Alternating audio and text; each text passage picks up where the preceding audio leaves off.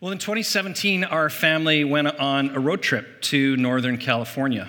For summer vacation, we camped in the majestic and spectacular redwood forest. Anybody been there before? Okay, handful of you. It was a, a really memorable and remarkable place to be right up close to these giants, these skyscrapers of the forest. They stretch some 300 feet up into the sky. That's taller than a lot of our downtown buildings. And I discovered that some of these trees were over 2,000 years old. Think about that. We, we just came through celebrating Christmas, where we celebrate the birth of Jesus about 2,000 years ago. And about that same time, some of these trees were getting their start. That's just mind blowing to me. But one of the most surprising things that I learned about the redwood trees is about its roots. I would assume that a tree that large would have roots that would go deep, dozens, maybe a hundred feet into the ground. After all, how could a tree so large and so tall be anchored and withstand winds and storms? So I was shocked to learn that the roots of a redwood only go six feet deep. But those roots stretch out over a hundred feet and actually weave together with the neighboring tree roots. They weave together, interlocking as it were. So, under the ground is this magnificent network of support. The secret sauce of the redwood tree and its strength is not solitary, it's collective. Isolated, they fall, but together they stand and they, they grow and they thrive. And redwood trees are not the only things that require a network of support to grow and to thrive and to flourish. We're in a, a, series here in this new year called Rhythms for Life, and we've been looking at what are the practices that enable us to grow and thrive and flourish. So, two weeks ago, we looked at the rhythm of Sabbath. Nathan was here to talk about that. What would it mean to block out a 24 hour period for rest and for delight? And last week, Mike Bennett was here to talk about the cultivating a rhythm of prayer and scripture, that it deepens and fosters a connection with God. And today, we're going to talk about friendship, specifically spiritual friendship, how it is a vital practice that we are invited to foster in our lives for the purpose of deepening our connection with God. To have friends, as it were, that those friendships go beneath the surface like those roots and, and support one another so that we might grow and flourish. Now, it's been said that we as a Western society, contemporary society, undervalue friendship compared to our ancestors, compared to those in the ancient world. Susan Phillips, who is teaches at Regent College from time to time, I remember she came to 10th and she said, What would it be like if you were at a social event, a party, and someone said to you, I was offered a job, a really great job in another city, but I turned it down because I have two or three really close friends here and it's important for me to stay connected with them. She said most of us would raise our eyebrows at, at, that comment. We'd be surprised that it's socially and culturally acceptable to relocate for work or to pursue a romantic relationship or for various other reasons, but not so with friendship. I know that there are seminars that are put on for marriage, those are important. There are seminars for parenting, and those are very important.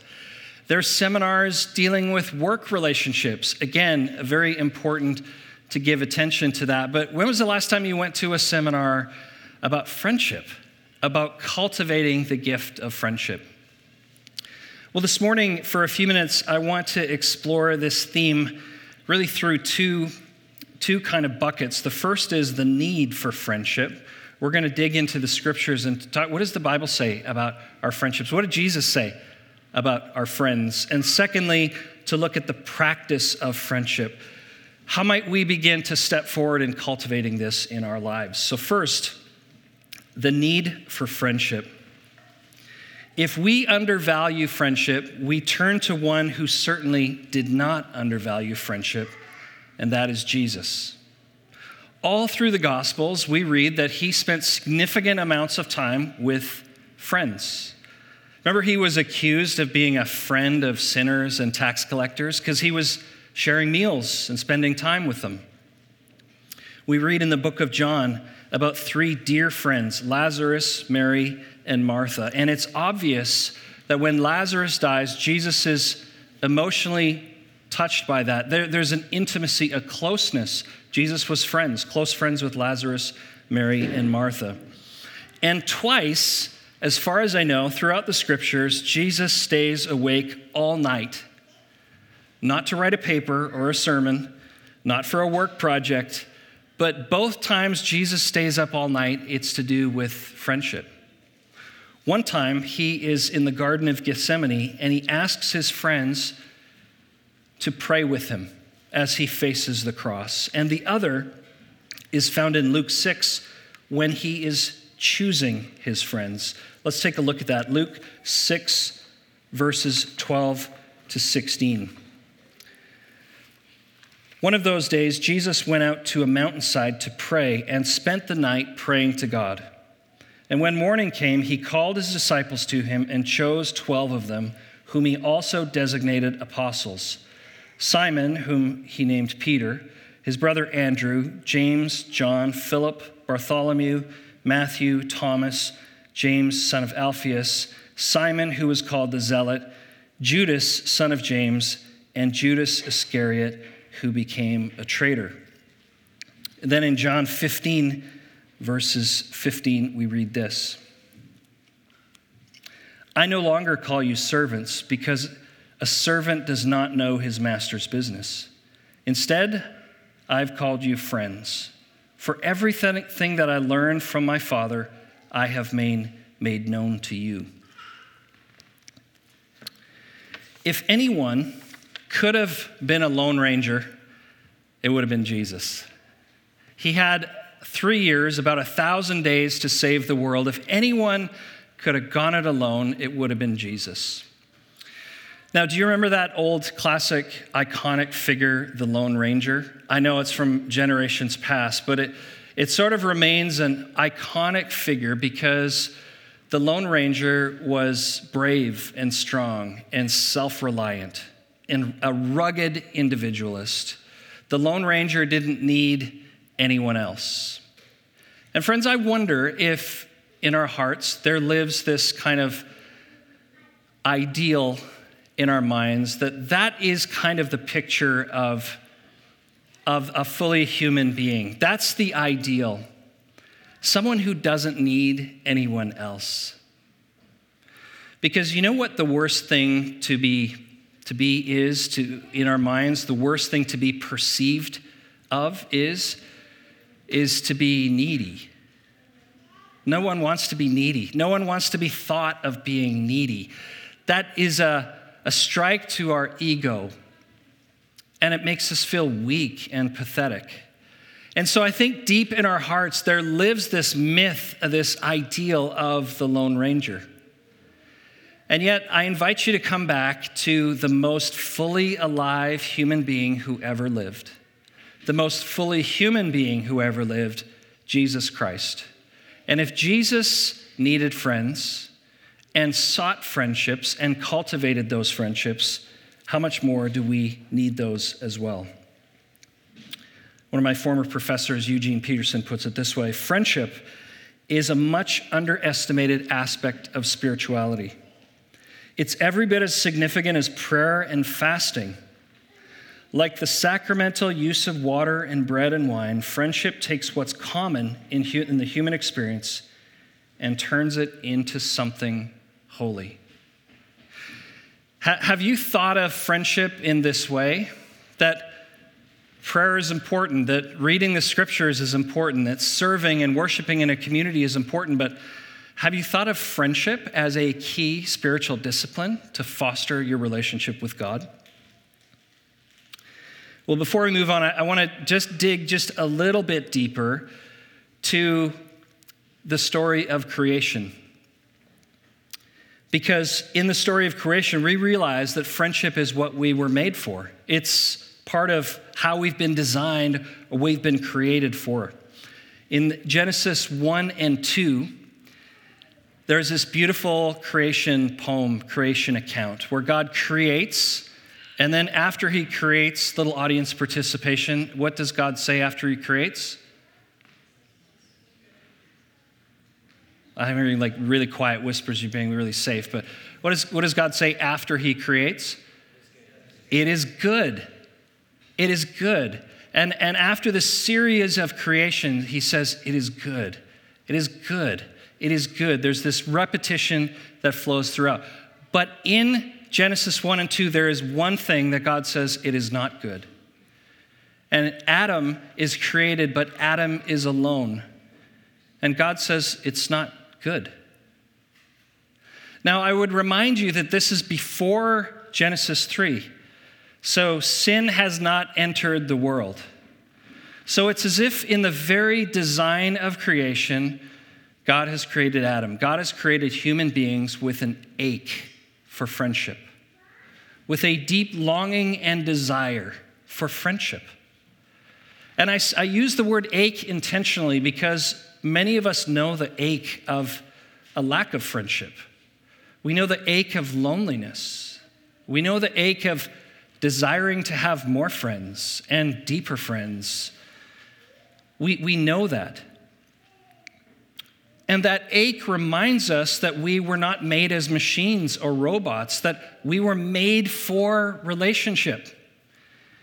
And so when you feel that ache, painful as it is, maybe reframe that for a moment and just remind yourself it's because this is what I was made for. I was, I was made for connection with others, to share who I am, to be known.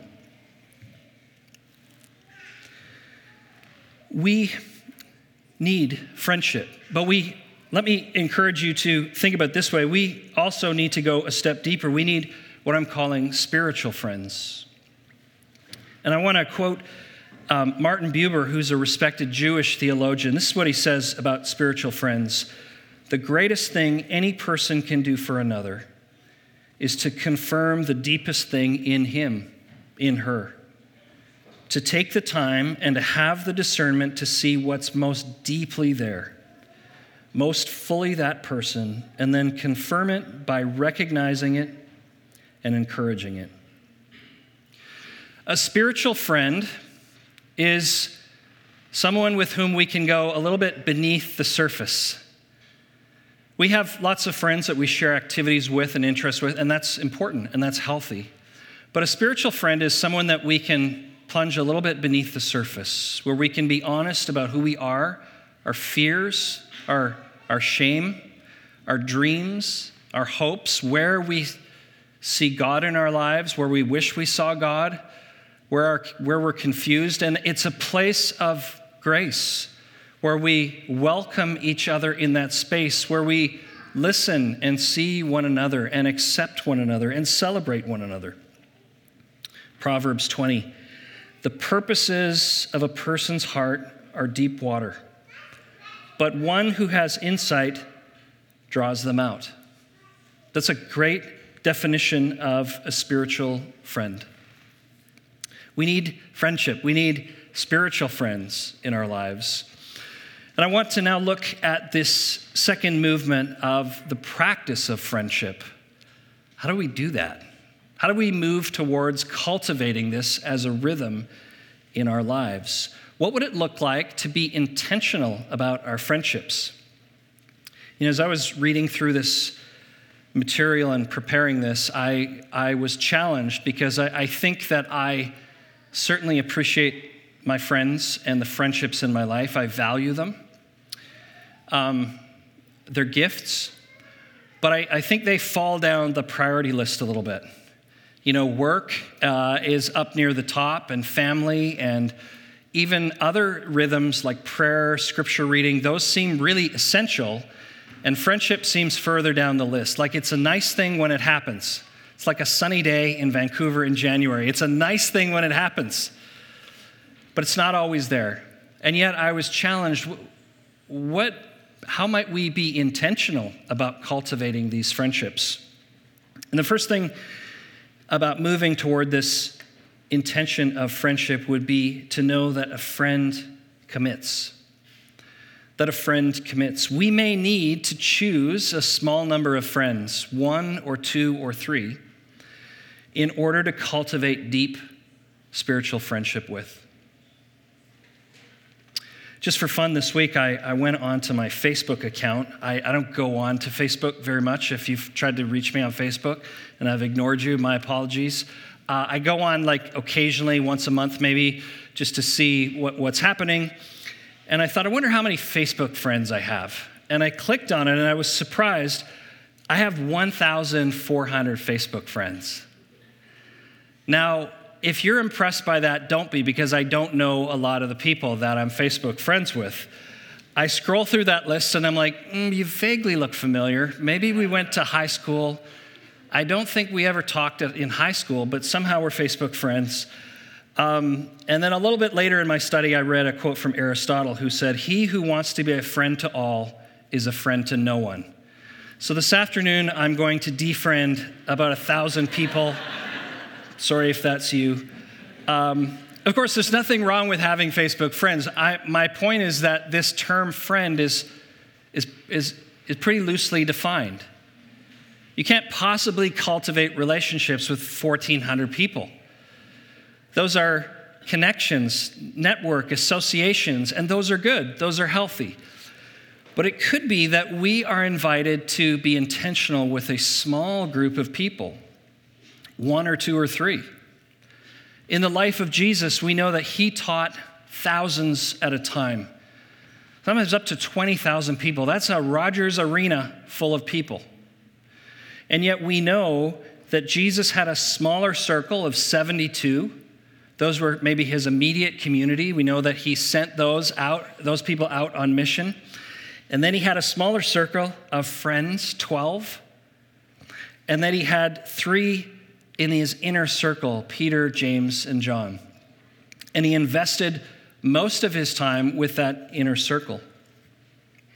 David Bentall is a, a local business leader and follower of Christ, and he's uh, shared at some of our leadership programs and, and at a 10th service about a day where he met, uh, he was interacting with a, a coworker named Bob, and Bob said, uh, Bob's also a follower of Christ. Bob said, David, who are you accountable to? And David was a little taken back with the question. He said, What do you mean? Accountable for what? Should I be accountable? What should I be accountable for and who? Should I be accountable to you, Bob? And it began a conversation of trying to figure out what this might look like. So they went to see their pastor, a man named Carson, and they said, Can you help us as we form this accountability friendship? Carson, who are you accountable to? And the, the long story short is the three of them forged a kind of friendship, a sort of trio that has lasted over the last 40 years. And they regularly spend time with each other, having deep conversations, being soul friends, listening to one another. They actually crafted a little one page document to, to give definition to their friendship. And this was the first thing that they started with.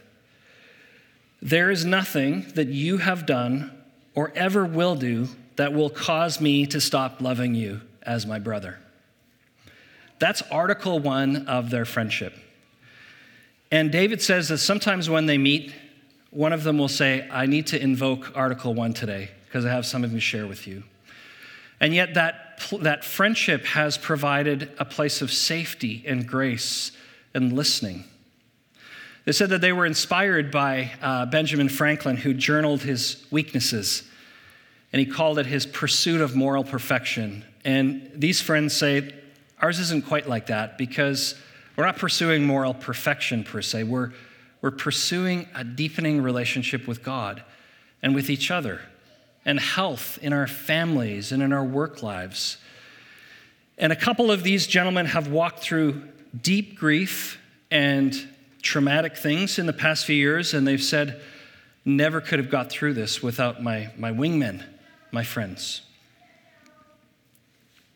Who might be uh, one or two or three people that you might want to cultivate this kind of friendship with?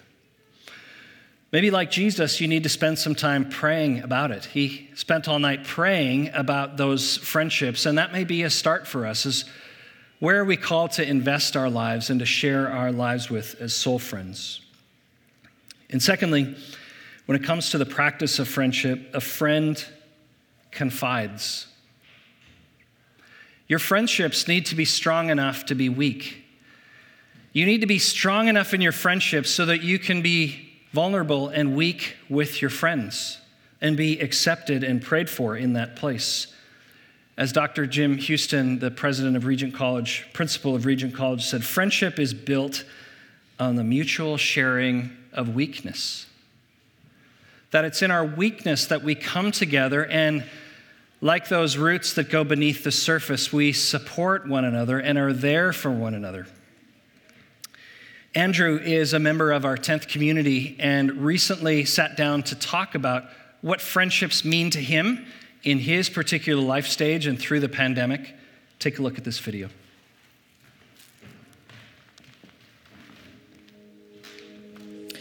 Last year was, yeah, yes, a lot of fun. Uh, many different fun things I haven't done in a while due to the pandemic that I could do. Um, but if I were honest with myself, it also was uh, very difficult because a lot of changes in life and in work. The most difficult part is probably I developed this deep fear of being a single person who is uh, almost in his mid 30s. When I see my friends who have gotten engaged recently or married, it would make me wonder if I could ever find someone when dates or relationships don't work out, I would wonder the same thing. Holidays also became quite difficult because holidays are time um, celebrating with your family. Um, well, I do have my immediate family, but then I do recognize that I don't have my own family. At first, I think I was trying to shut down a lot of my emotions, um, trying to bottle it up um, and not deal with it. But then I think it just was quite overwhelming. So um, I was hanging out with these two buddies of mine from small group one time, and I decided to tell them quite openly about what was going on and ask them for prayer. If I were being honest, it felt at first very scary. Usually, I like to share something about singleness with humor because it is very embarrassing. Um, or sometimes I would like to share these struggles when their emotion or the the feelings have passed. So I have moved on already, and then I would tell them. Um, but then this time I decided I was going to tell them right at that moment when it was all kind of happening. They reacted very well. Um, they they listened. They were not dismissive. I think most importantly, they didn't offer any advice. They didn't try to fix me, uh, which I really appreciated.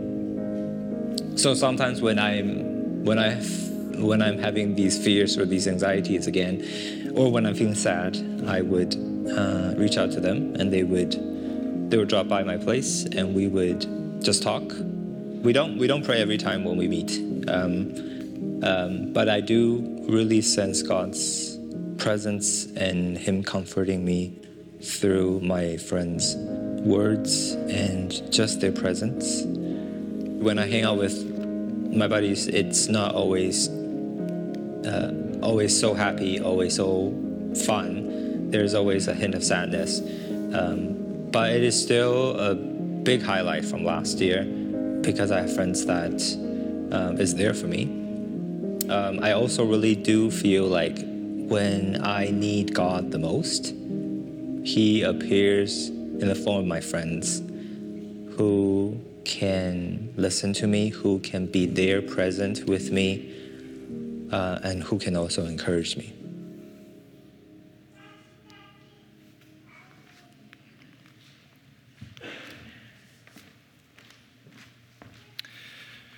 I want to thank Andrew for just his vulnerability and sharing that story, but also celebrate with him how God has been present to him through his friends and has really brought something beautiful into his life in the midst of uh, something very difficult that he's walked through, fears that he's walking through. Friends, what, what might be a takeaway for you today? We've talked about the, the importance, the, the, the need for friendship that we saw in the life of Jesus and through the scriptures, the ache that we're created for friendship, our desire for spiritual friendship. What might be a takeaway for you today? Friendship is really the heart of the entire gospel. The entire gospel, we are pointed to a God who is friendship Father, Son, and Holy Spirit, a divine friendship. At the center of the universe is a relationship of friendship, and you and I are invited in. Here's the mystery of the gospel is that Jesus calls us friends. Jesus who is the king, but the king is also your friend. Jesus who is, is Lord over all, but that Lord is also your friend. Jesus who is Redeemer and Savior, but that Redeemer and Savior is also your friend. And when you come to that place of being able to call Jesus friend and knowing he calls you friend, I, I think it it transforms your spiritual journey. That you know that your friend Jesus is with you in the midst of it. And, it, and He also has designed you not just for friendship with Him, but friendship with others so that you might grow and flourish and stand strong. Let's pray together.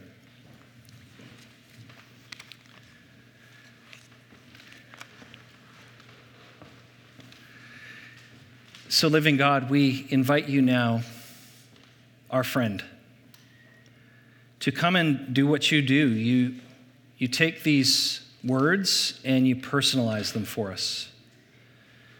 You put your finger on something in our lives that we need to pay attention to, some way that you've, you've, you've got our attention, You're, we're noticing, and we, we just want to take a moment to acknowledge that. So, friends, just take a moment to listen to how the Lord might take what we're talking about and, and personalize it for you.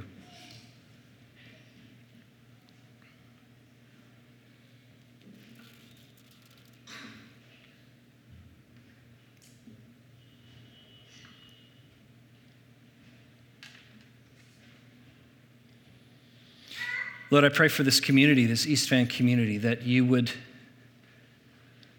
help us to enter deeply into a friendship with you. And that you would also foster and enable us to cultivate friendships in our lives. Guide us in that, we pray. We need your strength, we need your help. So guide us in that, we pray. And may those friendships cause us to deepen our friendship with you. In Christ's name, amen.